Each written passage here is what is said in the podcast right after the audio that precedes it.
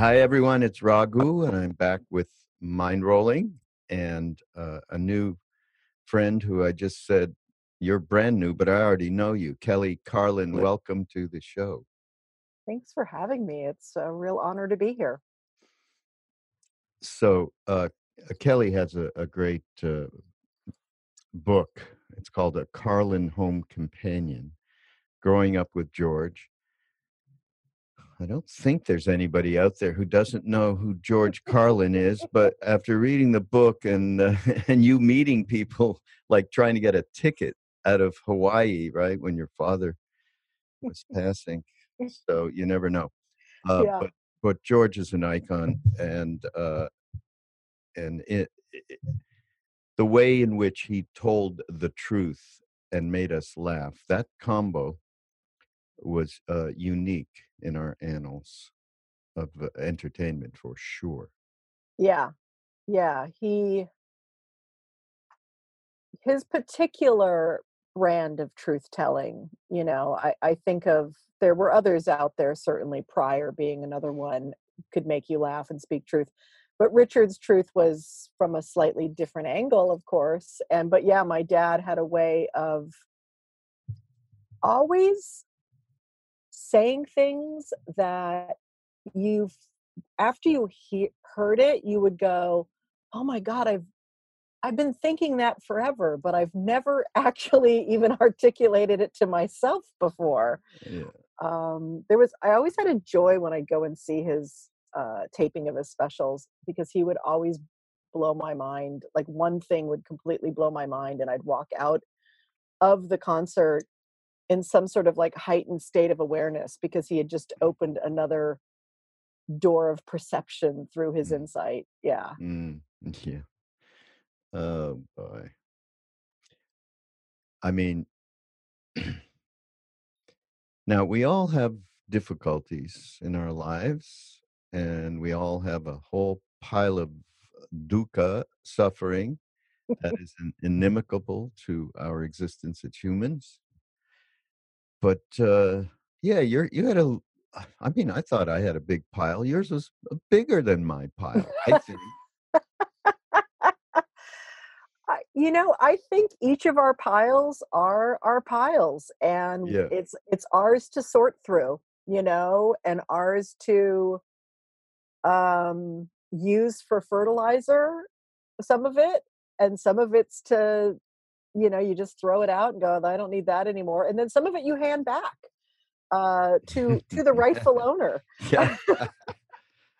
And like uh, and and that of course it happened to me in some well it happened in, in gradations but ultimately when both my parents passed or died um i did some work around handing it back handing their piece back to them Mm, kind of back to the, the the mother line and the father line like this isn't mine i don't know why i'm mm, carrying this around mhm. uh yeah you know i had others who were born in the early to mid 60s and had parents who jumped uh, headfirst into the counterculture. Um, also, you know, I've I've met a lot of us out there. We are we were raised by wolves, uh, kind, loving, insightful, funny, creative wolves, but nonetheless um, left to raise ourselves in many ways. And um, so that that was a, a piece of it for me was addiction and alcoholism and then the other piece is that strange visitor i call fame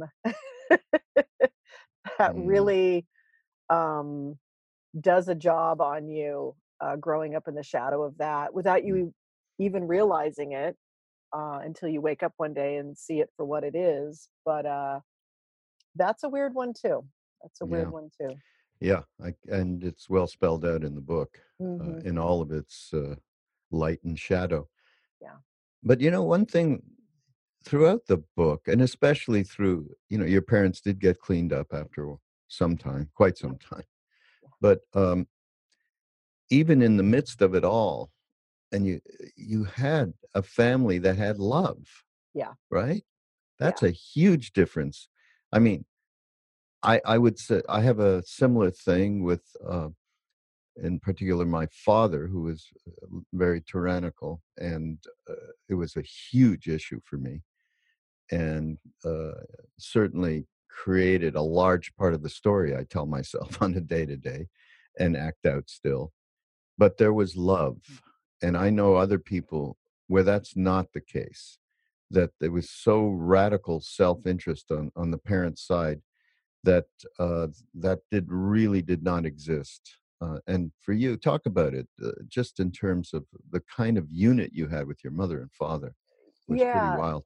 yeah, there I, I was lucky in that way that foundationally I knew I belonged somewhere and uh, I was an only child. And so from almost day one, I went on the road with my parents. My dad was a starving comedian, a starving artist, and my mom was part of the the team. Uh, they were starving artist comrade in arms, and we were the Three Musketeers. My dad called us the Three Musketeers, and they put me in a little bassinet in the back seat of the Dodge Dart, and we went off to um, you know, hell gigs as they call them in the business, where my dad made, you know, seven bucks a night, and sometimes there weren't even people in the audience Really? Seven dollars? You're not exaggerating. I'm not exaggerating. Oh. And uh, yeah, they we were hungry for a long time, and so there was this sense of of we were in it together. And even during the dark addiction, alcoholism times, after you know there'd be a big blow up or something and we my dad would come bring us together to reconcile and we would all do a big family hug and he'd say you Mm, know remember we are the three musketeers you know uh, mm, all for one one for all. And so there was a sense of connection and um, that kept me afloat. And and i did i felt in that basic way loved uh, and then of course certainly had to make my own struggle with learning to love myself and you know all that all that kind of stuff why i think why we get on the whole spiritual path uh, initially. Mm, um and you know and had to also learn to feel the betrayal of the addiction and the alcoholism too you know there's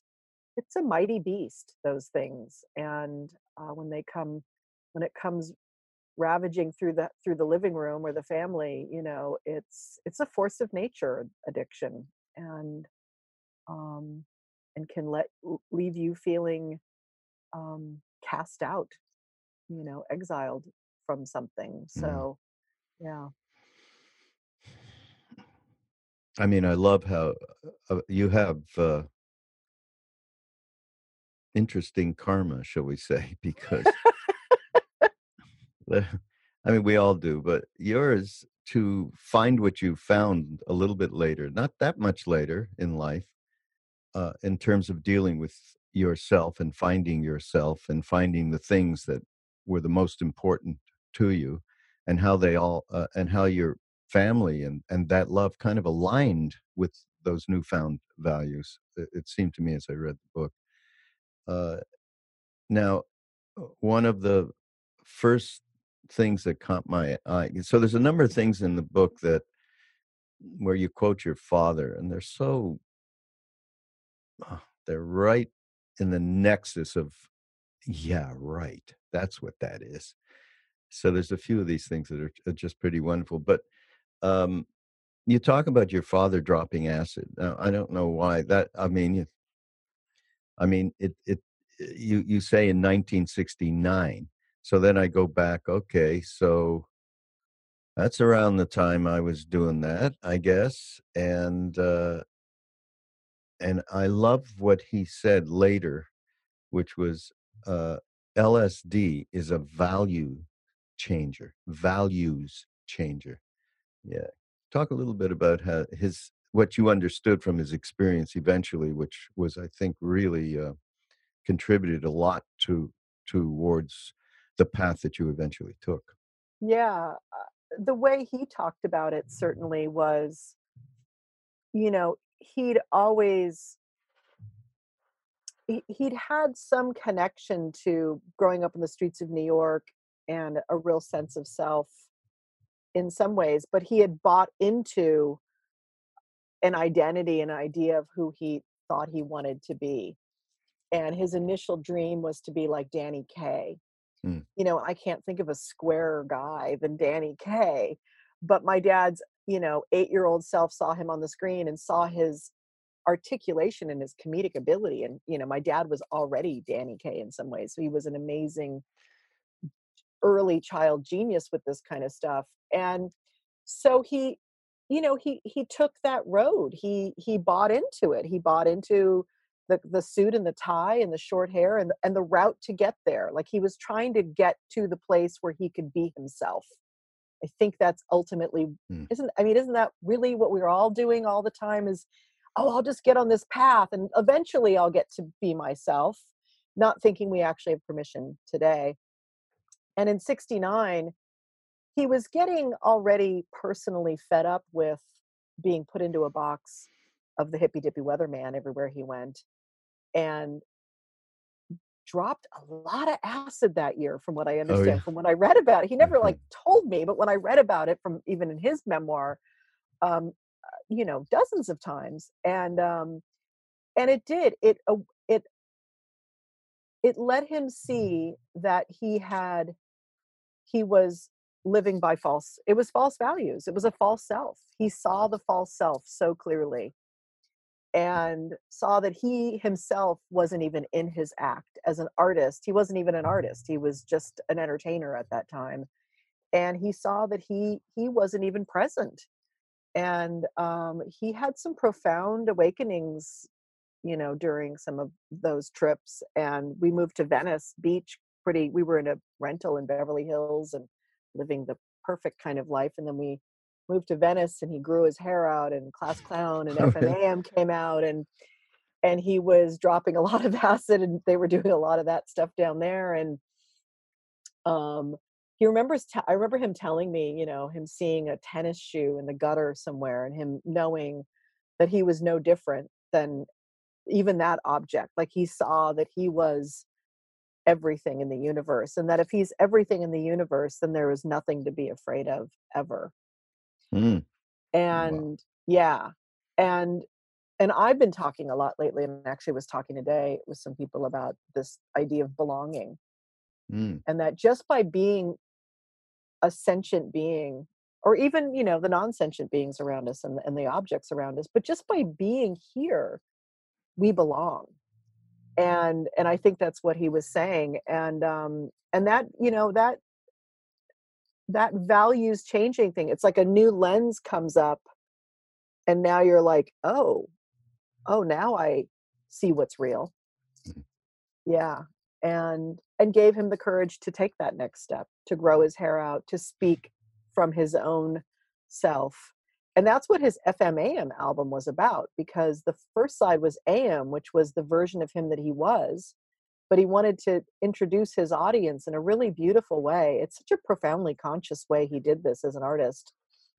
And on the mm-hmm. am side was the hippy dippy weatherman and the Indian sergeant and all the bits he'd been doing on the Tonight Show and Sullivan and all of those TV shows that he was known for. And then on the FM side, he introduces himself to the audience with routines about his neighborhood and about language and and stuff. And it just this clever, as always, beautiful personal introduction to this transformation he had this internal transformation he'd had Mm. Well, at that time when that was happening, the FM part uh, with him and the long hair and everything, and uh, talk about belonging. So myself, I felt okay. This is he's kindred. Okay, George is kindred. He was like family, just because he was just in the same way. Like for me, I got saved. I was a miserable teenager and getting terrorized, but I got saved by Bob Dylan Mm. and Bob Dylan just because okay, he was expressing the angst, he was expressing the anxiety, he was expressing what was deep down in us. What in the hell are we doing here? This is nuts. yeah And and George fits in that, qu- right on, right yeah on. You know, and talk about belonging because that's what we didn't have. Uh, I think um, you know Duncan Trussell. I think good yes good friend yeah yeah yeah and um, so he and I have been talking about this a lot. We do podcasts together at different times. He comes to these retreats in in Maui, um, and and we've been talking about just this kind of uh, the thing that binds us and takes us into a place where we're able to get spacious enough not to believe in these stories that we're telling ourselves. Yes. Yeah, Yeah. there has to be a bigger matrix, a bigger story than our narrower stories, our personal stories. And and I think it's a process. I think you have to a get awakened to that there is a story going on like oh i'm living out a story and i'm telling myself the story over and over again and it's limiting my potential or it's creating anxiety and depression or whatever it is um, so that's like an important part of the process is owning your story. And in order for me to write my memoir and do my solo show i had to do that work. I had to own my story and sometimes in owning our story we have to you know own our rage and own our pity and own our victimhood like be be able to say fuck man fucked up shit happened to me. Yeah. but then at some point you have to go and so now what? And i know for me that's that searching that meaning like what is the bigger meaning in it all? And how do i fit into this bigger meaning? And how do i belong in the bigger story? You know that's that's where the seeking mind the curiosity the the there's got to be more than just this family drama going on Or there's got to be more than what's in my head that I Yeah. believe in. Way more. yeah exactly Yeah. yeah yeah and and then doing the you know the dance with all of that which is god no god non-god self no self Right. uh archetypes you know i mean I, I then you just start walking through it all and trying to sort sort through all the concepts and the ideas and hopefully get to have a few experiences that make you go oh okay I, Yeah. i get it Everybody has those, so everybody, and it's uh, we just don't have a way in this culture to support those experiences. Yeah. We just, um, and in fact, you're thought to be crazy if you've had any, you know, out of body experiences or anything like that. Yep. Um, so, uh, or a sucker you're a sucker Yeah. that's the other one that's the Yeah. atheist skeptic perspective which Yeah. is you're just a sucker uh, falling for something and you're just living in fantasy or something Yeah. but- Sharon Salzberg, you know Sharon is? Sharon yeah yeah i know sharon i've met Yes. her a few times Oh yeah, she's wonderful, and she- Yeah. so we do a lot of stuff together. And uh, we were talking. She was in a talk talking about love, and it was about Ram Dass as you know, how much we're involved with him. I am, um, and have been since we don't even want to say. uh, but um, it was about unconditional love. And she's just talking about, well, love, just forget anything, just love that feeling, that emotion. Um, now, people will get after you and go, okay, like they, that's especially Buddhists. so they will say, that's weak, Mhm. okay? Because you're living, for, for them, it's of course, you're living in subject object and you got to cut through that, which is the whole thing of, of uh, Zen, which I know you're that's very much part of your life at this point. Um, by the way, I love this thing that happened to me. Nothing to do with what we're talking about, but I'm thinking about it. Well, a little bit to do, but um, I did a podcast with Roshi Joan Halifax, Oh, a Zen abbot, right? i've been to upaya oh Oh, you God. have? Oh, okay. So you know, and she's Yes. like, take no prisoners at all Yes. ever, you know, kind of attitude. And uh, we were doing this thing. I actually I asked her because she's been so close to Ram Dass forever, and they're always joking back and forth about that self, no self, and soul, no, you know, all of that. And it means nothing because there's so much love alive in, in the room when you're with them. It's extraordinary, actually. And so, due to that, I've spent some time with her. And I said to her, you know, yeah, you- you're close to Ram Dass and you've seen he talks about his guru all the time, Neem Karoli Baba Maharaji, our guru. So what do you think of him? You know, being that your path is the path of Zen, Buddhism.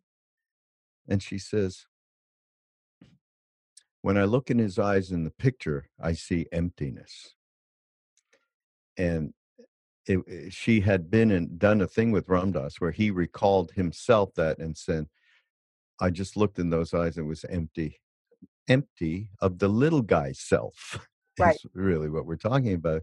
So, so we commiserated over that. That was a beautiful moment. Mm. And then, and then she says, but you know, it, this path is eventually you have to cut through the subject objects thingy. She didn't quite say it like that.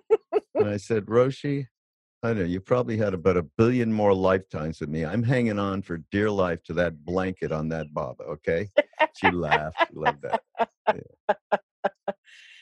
yeah it's uh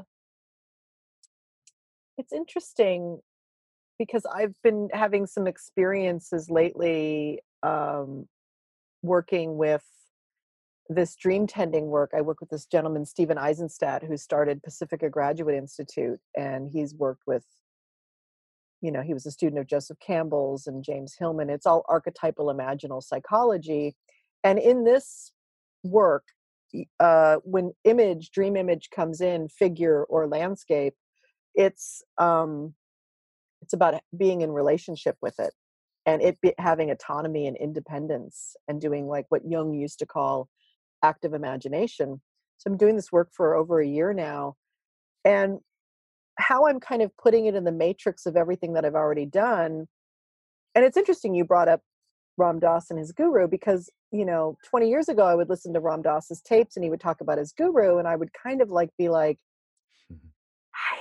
can't I don't I, I don't know I just don't know I'm fascinated by it but I don't understand it I haven't had that experience Yeah. and and then like you know the kind of the skeptic atheist part of me looks in and totally rolls my eyes like magical thinking time going on Mhm. but I have to say, after doing this dream tending work and being in conscious relationship with figures, imaginal figures, um, both through dream tending and through shamanic journeying stuff, what I'm getting about it is that it is not subject object, actually, because you're not in the ego self when you're in relationship with these figures uh, you're in a matrix and you're just a witnessing participant in it. And ego must move out of the way for you actually to be in true relationship with it, to let them have autonomy and independence.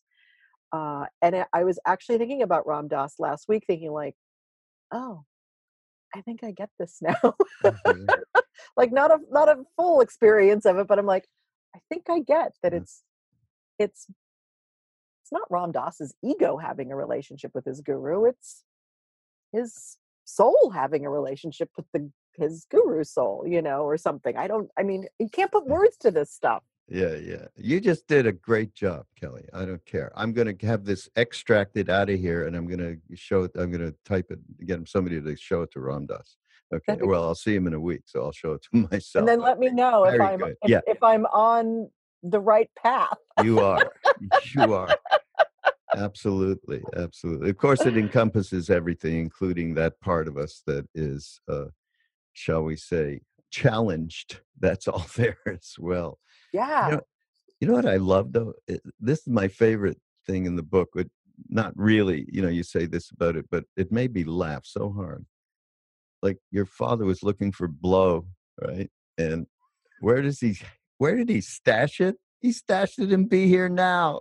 He goes, "Oh right, Ram Dass, be here now." Is that real? I mean, come on.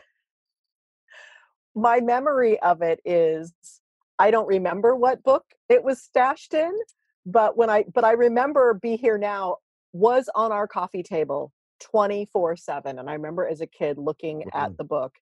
And so when I couldn't remember, I used yeah, a little dramatic fun theatrical license with that with moments like that.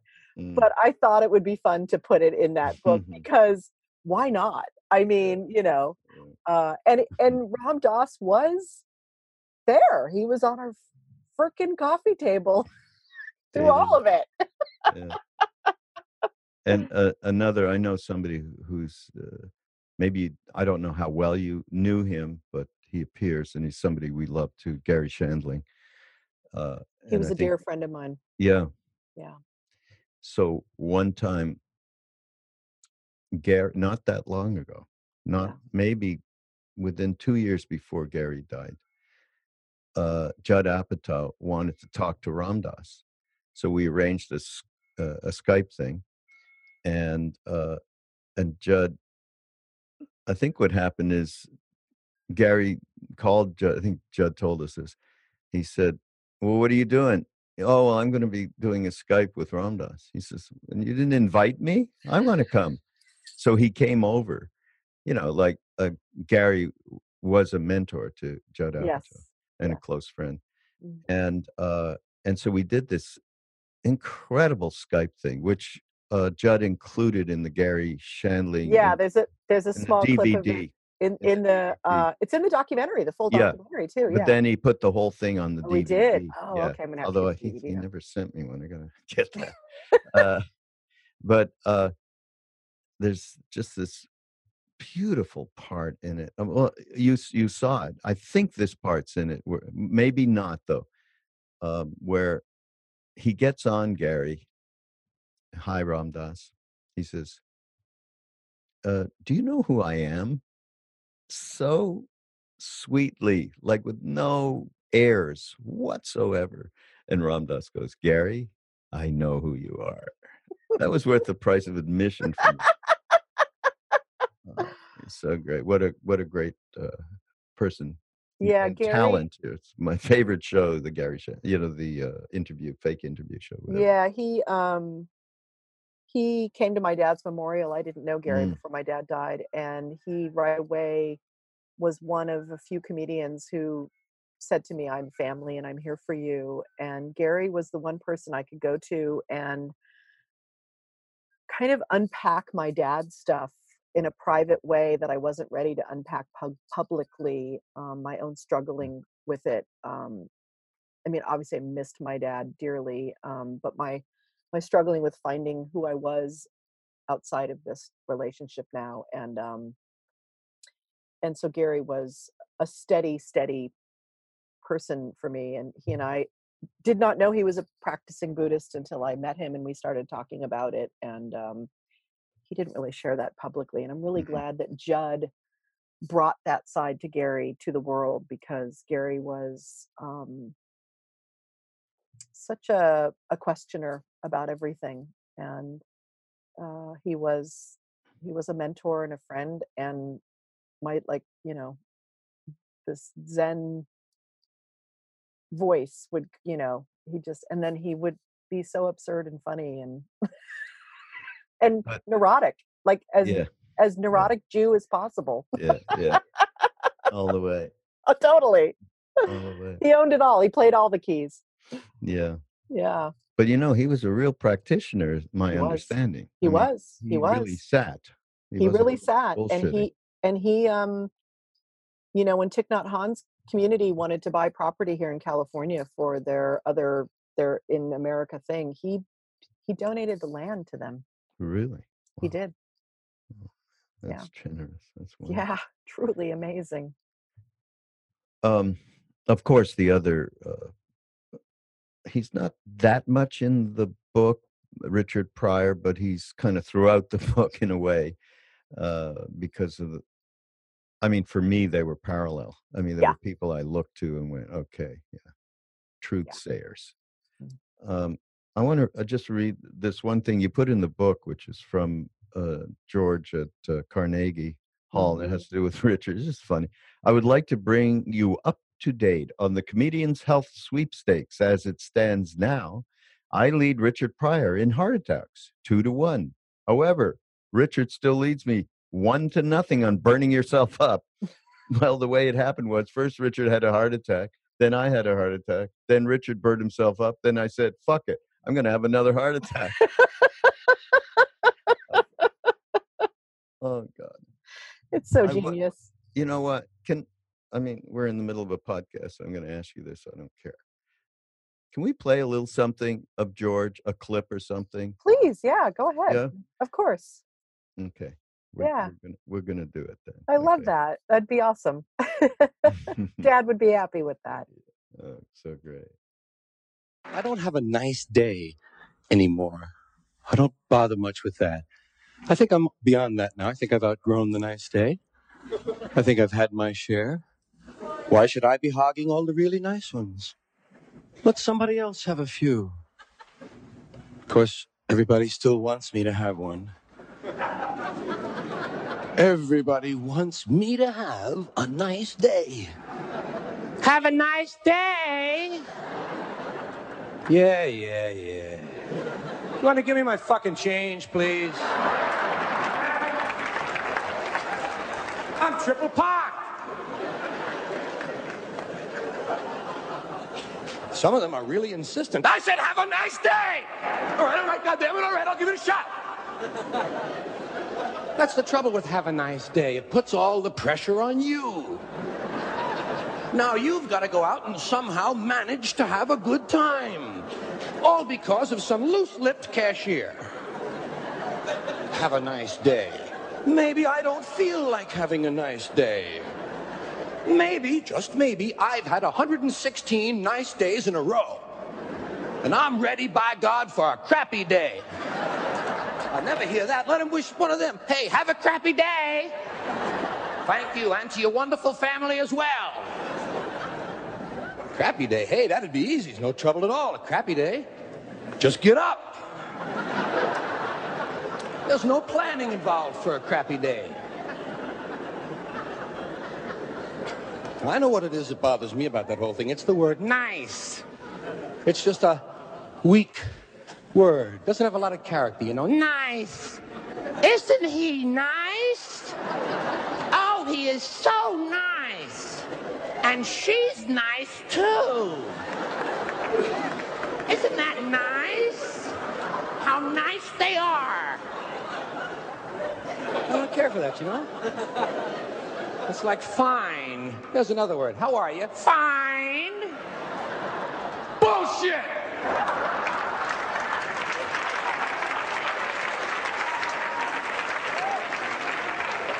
Nobody's fine. Hair is fine. How's your hair? Fine. That makes a lot more sense to me. Some guys are great. You ever meet those guys? Great. Isn't this great? God damn, this is great. Look, they're gonna kill that guy. Isn't that great? That's great. No, not me. I'm not nice. I'm not fine. I'm not great. People ask me how I am. I say I'm fairly decent. I don't give them any superlatives, nothing to gossip about. Relatively okay. Sometimes I'll say I'm moderately neato. If I'm in a particularly jaunty mood, I'll say I'm not unwell, thank you. That pisses them off because they have to figure that one out for themselves.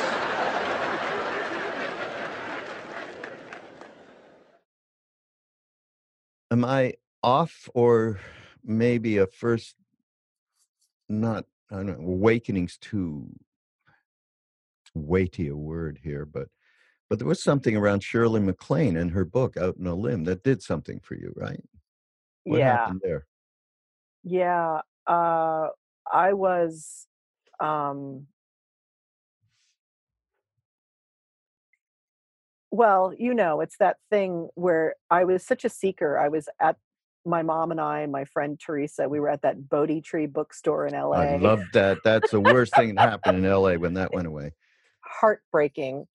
Uh, they're just voraciously new aging my way through my 20s, trying to find answers, trying to find my feet on the ground, really. And and then that Shirley MacLaine book happened, and um, you know, uh, sh- sh- she was out there, you know, and yet it was Wait. like, oh my god, I want to have some of these experiences and these things, and um, and then you know so she becomes like this this icon of seeking person for me and fascinated by her and and then I go to the American Comedy Awards and my dad's like said, "Oh, Shirley MacLaine's here and I want to introduce you." And I'm like, "Oh, the goddess is in the house." Uh-huh. and we go and we go over and they I don't realize that you know those funny little glasses and they had all these like little props on the tables at the American Comedy Awards and one of them was those glasses with the nose and the fake mustache and I've I've put them on my forehead like this you know and I don't even know that they're on my forehead and and it was just one of those moments where I'm like, "Oh, Shirley, hello, hello, hello," and then I walk away and I realize I have these glasses on my forehead, and I think, "Oh, oh humility mm. instantly but yeah she was that you know she, she, was one of those first people who um got me interested in seeking but it was that kind of seeking of like oh help me out of my hell. Please just bring me to the light. I don't need any i don't want any shadow. I don't want to deal with the hell. I just want to go towards the light and towards peace and being and beauty and all of that, which I think is an, an initial pull for most people, uh, for a lot of people in their spiritual life, you know. Um, and uh, so, yeah. And then, and then my mom died, and uh, a whole nother consciousness came into my being, and I had a quite an awakening on the day of my mother's funeral. Mm, talk about that. Yeah, it was I had always imagined when my mother died that I would I would lose my mind. I thought that I would absolutely like they'd have to drug me or put me in a room for a little while. And um the whole week, but especially the day of my mother's memorial, I was so in my body like I had never been my entire life.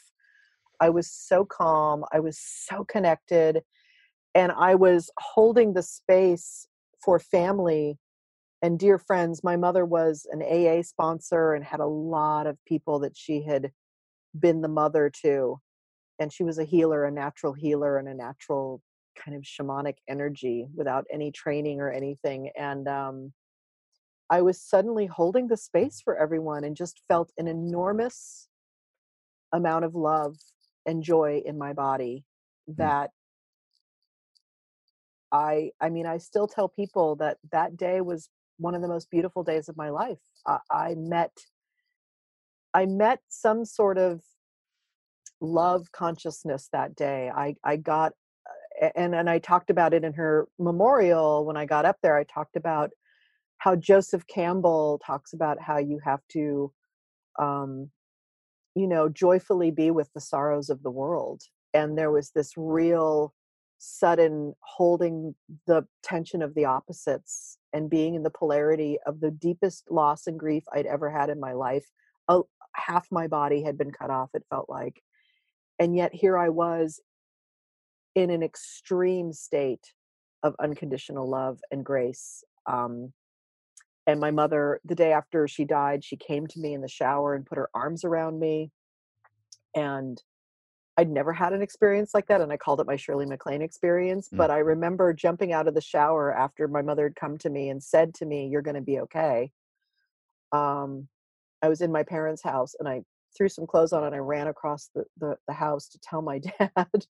and my dad says, "Fuck, man, cool shit like that never happens to me." He was so jealous uh, that I had this experience, but. Mm. You know, and and I didn't understand it um, I understand it more now, but I just knew that I'd had this experience and I couldn't.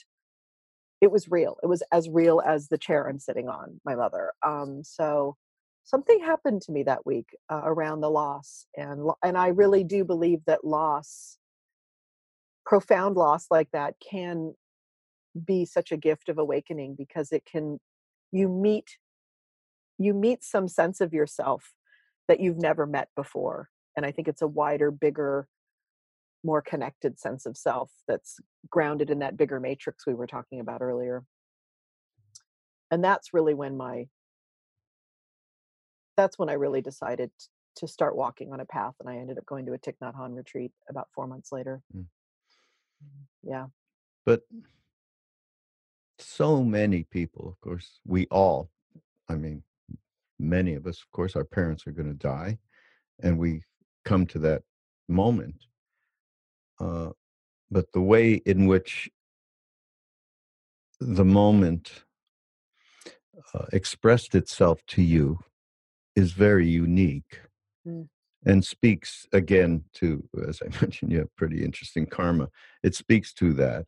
Yeah. And, and that's another word, of course, it's another woohoo thing because it's not something we can understand with rational mind, but just just the idea of all of the events, not from just this life. I mean, if you're a believer in karma and incarn- uh, reincarnation, but from many lives, and certainly how we get developed in this life based on how what family we landed with and what society and what political system all of that kind of thing. So um, for you to um, realize the truth it sound this is how it sounds to me. You had a really deep realization of the truth of this is just a body. This is not who we are. And the the thing i have with my mother is beyond these bodies that we had. And that thing embraces everyone if you open to it in the moment. And somehow you did. Yeah somehow i did um and yeah whatever this narrative i'm living out and these parents i got and this path i'm on and this i mean like if it's you know however we get here and whatever's the other i don't i don't logically know any of it but um yeah i i saw beyond the veil. I i was living for months that way. Mm, be Yeah. with beyond i was it was a very liminal space i was in uh, it happened after my father died too for a few months a very liminal space where the other side was right so tangible the field uh, what's the way we kind of talk about it that field opens up that morphogenic field in some ways where you can feel and see into it and no matter how rational i want to be or how reasonable or logical that perspective wants to come up and try to explain it away i know what i experienced i know what i lived into and i know the truth that came into my every cell of my body and uh i can't deny that i, I can't i remember i was doing my solo show for an atheist convention that's My dir- funny i don't it is funny. My director, Paul Provenza, is friends with a lot of the atheists and Dawkins and all those people, and he's in that world. And and Paul's a great guy, and you know he doesn't. He's a very open-minded man. It's a lot of experiences, but he's friends with those people, and he booked my show there. And of course, I always make fun of the atheists because they worship my father, um, as they worship Richard Dawkins. I always try to let them know, you know, we are worshiping beings at the bottom line. You know, we're we're hardwired for it, baby. So, um, but I was really, really worried when I took the show because I was going to talk about some of these things, this experience with my mother, and a couple of other things that had happened in my life, and I was very worried that they were just going to shut down Mm. and put me in a box like they uh, like I think they like to do. And Garry Shandling, I was had a lot of anxiety about this show, and Gary said to me, Kelly, there's a lot of IQ in that room uh, but there's not a lot of EQ, and you bring the emotional intelligence. So bring that to them. They're they're in great need of it. Is it is a it, you know it's it's a great gift you're giving to that audience. And so I remember standing backstage, and it was a, a real moment for me as an artist too, because I know my dad had been on this his own path as an artist having the courage to speak more and more of his truth and i really saw this as a crossroads for me as an artist like this is my story no matter what i felt my mother's arms around me in that shower i had this expansive consciousness raising thing that happened because of this i'm here to tell my story and I, it really helped me claim my my own experience around it and not having to explain it and i went out and i did the show i got a standing ovation 500 atheists Really? standing ovation and then afterwards, I always go out to greet people, and I had grown men sobbing in my arms. yeah and so you know yeah i just brought Yeah. tr- i brought my truth Yeah. and was not afraid of it and um and and i i'm always in a lot of humility around it because i don't even want to pretend that i really understand any of this stuff and yet i can only know what i know and and treat it with respect so I think George's ins- installation of commitment to truth in your family has a lot to do with this. I think because that's a that's the toughest thing of all, telling the truth. Yeah, and it's it's been my unpacking these last 10 years since he was gone to to find that for myself. And part of it was telling my story finally. You know, you've read my book, you know my dad's resistance to me being more public with my story because of Mm. his own angst, his own personal angst around the drug addiction and how it he felt so guilty and so bad for Yeah. whatever damage or woundedness that did for me to me. And um and he had such a resistance to me telling my story and yet there's a part of the book where you know i'm going to do a solo show and he says like I, I can't be there and we go to my therapist's office and he says you know i'm an artist and you're an artist and i'd never tell you what to say or not to say and so this last 10 years has been me giving myself more and more permission to not only live into my truth but to be public with it and to talk about it and to come out of the closet over and over and over again about my personal pain and my personal story. But beyond that, it's not really about that. It's about the reality I'm experiencing and seeing and the conversation I want to be having with life with a capital L. And um and so yeah, I've you know, if there's any shoes that I want to stand in in my father's shoes, it's Mm. that. It's that willingness to to disappoint people with truth in service of their enlightenment. but having no agenda to it at the same time. Like it's not my job to have an agenda Yeah. around that. Yeah, yeah. But my dad would bring a truth in his comedy where you would be like he'd pop your balloon of of you know false belief or the dreaming of the american dream or whatever that was he would he would constantly pop these balloons and you would be disappointed in the moment like oh and then you but but then you'd feel the truth of it and then you'd be you'd be freed by the truth of it so there's something about that that i Mhm. absolutely feel i'm um i was born into this family for Yeah. Absolutely.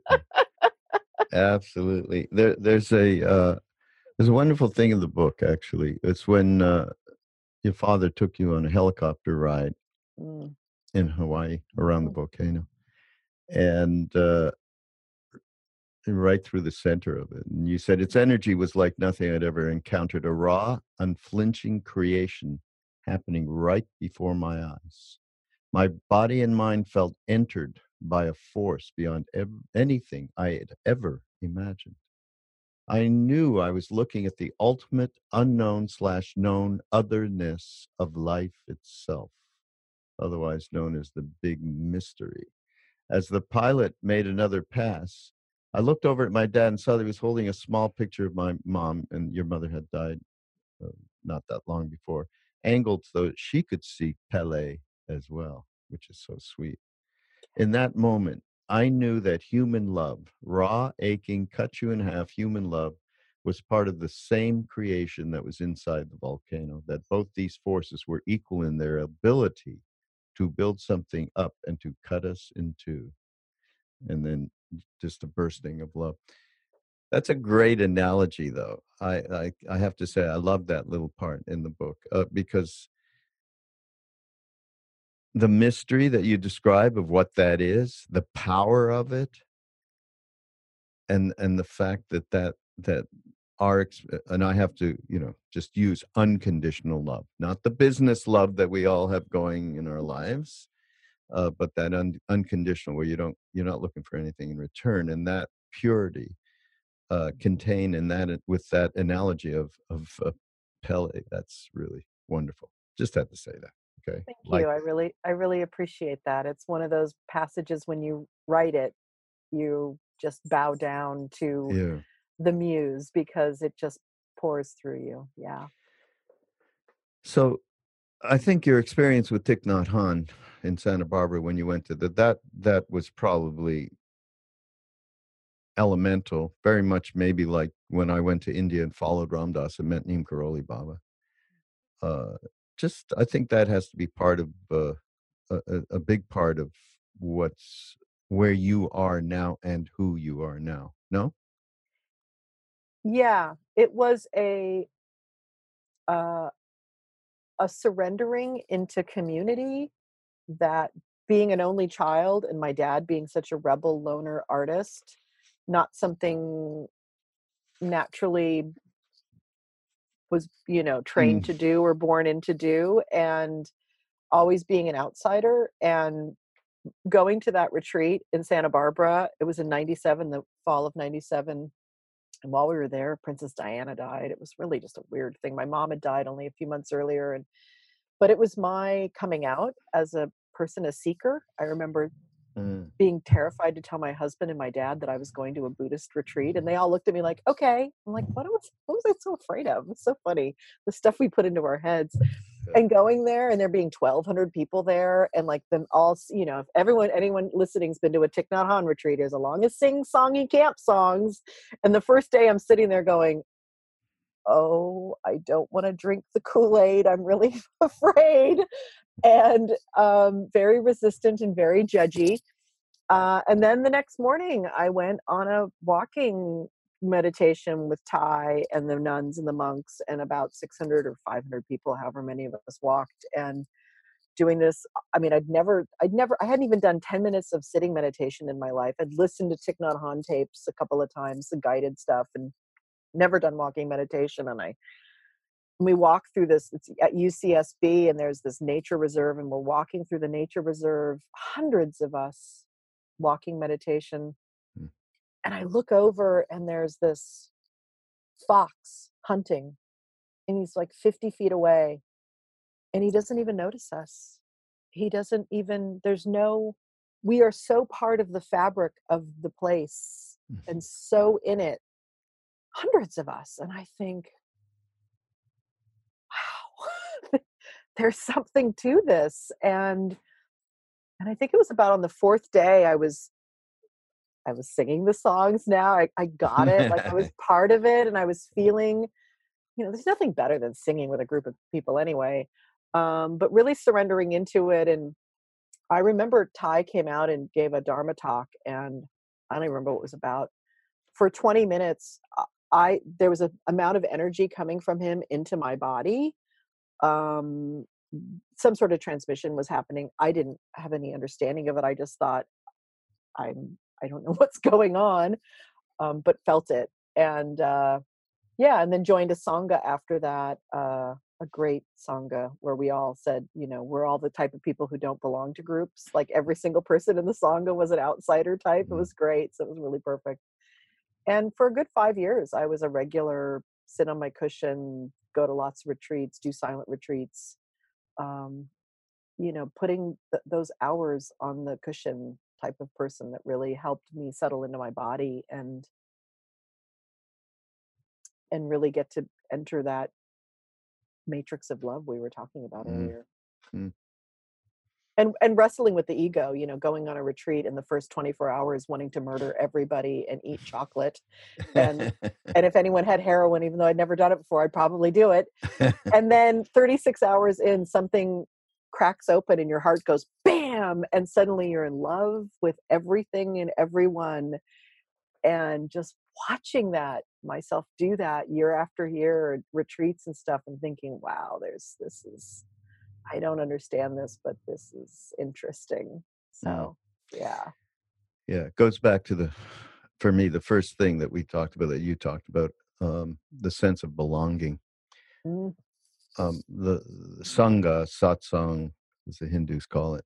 Uh, this is like the core thing I've been experiencing for year for these last number of years, as we do retreats. We do them here at Ojai, actually, where I am now, and uh, we do them in Maui, and now they're going to spread around uh, the country. We hope um, because, and we do them in India. These uh, pilgrimages to the foothills of the Himalayas, where we were with uh, Neem Karoli Baba, Ram Dass, me, Krishna Das, and others, and uh, the same thing. I mean, they're very different in some ways, different teachers, different themes, whatever, but the same thing happens in each one of these. And that is people feeling completely belonging to each other. And. I like that. I wouldn't have said that it that way. I would have said uh, a common heart opens up so Mm. that everyone can dwell in that heart Mm. free and easy without and leave their baggage at the door but uh, that belonging because it gives a sense of deep connection in a family way and that's really what uh, and to me it's the most uh, and as the buddha said when they asked him about taking refuge in the in the buddha the dharma and the sangha what's is, which is the most important and of course sangha and uh, for anybody who is uh, this is all by the way i have been saying the same shit here forever but certainly it, it our paths are so much more lightened by Mhm. our ability to be with each other and know that we are not alone and these problems of day to day that we have mostly to do with our minds certainly circumstances financial and otherwise play a, a- a major role um, that's how we we're all in the same boat and that's how we help each other is Yeah. through this community so yeah very very uh, important Yeah. yeah Yeah, absolutely. Uh, I've just I've just started reading uh, Malidoma Somé's work. Do you know him? Yeah. Yeah, and just reading about uh, the his second book, which is about healing, ritual, and community, and just this essentialness of village and community, and you know how how di- you know how different it is being raised in the Western world in a nuclear family, you know, and certainly if you were born in the 60s or the 70s they- there's no church there's no nothing there's no connection and now we have this thing called social media which is a promise of community in some ways and there is connection in it in some ways. I, I really find psyche it to be fascinating how psyche's created this new conversation we're having and yet um, there's nothing like being in community in retreat presence with other bodies um, that you can't get in social media. You, Mm. you just can't get it. Um, so, yeah but are, are are searching for connection through this through this technology, and uh, and yet here we are using this technology today to connect and have this conversation. So, what a blessing that is! yeah it's it's yeah the light and the dark are, are in this Yeah. big time huh big time, big Yeah. time. but I'll tell you, we did a an online course just now called Alchemy of Love, uh, Ram Dass meditations uh, through our Love Serve Remember Foundation, and maybe there was like eleven thousand people who Wow. took this thing, Yeah. and but they created our, our people created a, a Facebook group so people could because they want people we want to dialogue with each other and there was Yes. half the people maybe not quite but uh, I don't know four or five thousand people certainly Yeah. were on that and I I just saw some of the inter- exchanges between people. It was it fulfilled some of what we're talking about that's for it, sure. it does it it can absolutely done you know it it, it can um i agree so we're kind of at the end of our hour here hmm It's like, yeah, Dove Soap is saying we can't talk anymore. I don't know. Whoever said that is so stupid. Uh, and and Kelly, uh, you people, Kelly, I don't. I mean, you have a podcast. I know that's still. yeah it's been on pause um Oh, i'm gonna start i'm gonna start in the new year again it's called waking from the american dream there's over 140 episodes up i started it in Oh, like great. 2010 i think i started Mm. i can't even remember Well, 2011 a couple years after my dad died and it's it's from a line my dad had said about you know um uh something about um It's called The American Dream because you have to be asleep to believe in it.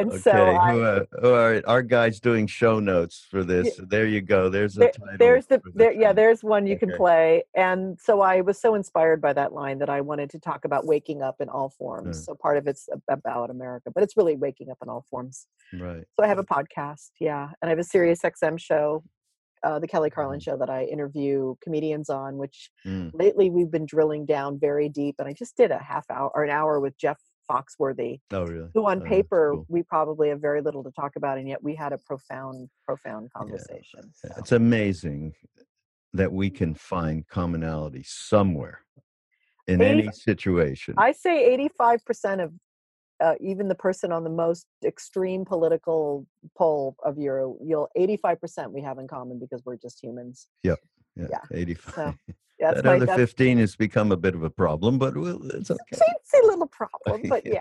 yeah. uh, so, uh, kellycarlin.com. Yeah, kellycarlin.com. You can find all my stuff there, my women's coaching stuff and blah, blah, blah, blah, Wonderful. blah, blah. Yeah. Okay, great. But And I'm on Twitter. Find me on Twitter. I just left Facebook. I'm done with Facebook, Instagram, you got to get on Instagram. And I'm on Instagram too. Yeah, So come okay. find me. I'll so. Okay one uh, just one more thing from george if, uh, that's uh, from the book that is so great. Um it's from his show the planet is fine right? Mhm, the mhm. planet is fine. The people are fucked. The planet's been through a lot worse than us been through all kinds of things worse than us. Been through earthquakes volcanoes plate tectonics continental drift solar flares sunspots magnetic storms the magnetic reversal of the poles hundreds of thousands of years of bombardment by comets and asteroids and meteors worldwide floods, tidal waves, worldwide fires, erosion, cosmic rays, recurring ice ages. And we think some plastic bags and some aluminum cans are going to make a difference? The planet, the planet, the planet isn't going anywhere. And in we are Yeah. only he could have said. Of course, we'll get flack back about. Well, and and he got flack for that too. yeah, I bet. Uh, the environmentalists Yeah. really came down on him for that, and- his point was that the yuppies, the the people who had started the Earth, the forgotten yuppies. Yeah. yes, they'd turned into the greedy yuppies, and uh, they only wanted to save the planet for their own convenience. Yeah, right. Yeah. Exactly. Yeah. Yeah. And that's a yeah. I've I've actually talked uh, about this a very subject Mm. with people who are uh, very uh, been doing environment environmental work for a long, long time. Yeah. So Mm. that's a whole other podcast we can do, Kelly, It is. about that. Yeah. Which yeah, maybe we should one day. So great to meet you, Kelly Carlin, and uh, we hope to see you soon. I Yeah, hope to see you in Ojai. I- Yes, you're I- gonna come out here for sure. We're gonna I- get you out here. You're right up the road from me, so I will come and see you. Okay, great. Yeah. So, uh, check out show notes, and you'll be able to get Kelly's book uh, because there'll be a lovely link there, and uh, also George's. Uh, we'll figure out which book. Whoever's going to be doing this, I'm sure, is going to say, "I like this George book better than that." So you can put whatever you want. And linking up to Kelly, and again, thank you so much for being on Mind Rolling on Be Here Now Network. I still like the thing where George found the flow and Be Here Now. Okay, I'm, I'm going to believe. We shouldn't have even said that. It's true. It's true. Of course, it's true. exactly. Uh, we'll see you next week on Be Here Now Network.com on Mind Rolling. Bye bye. Um, uh,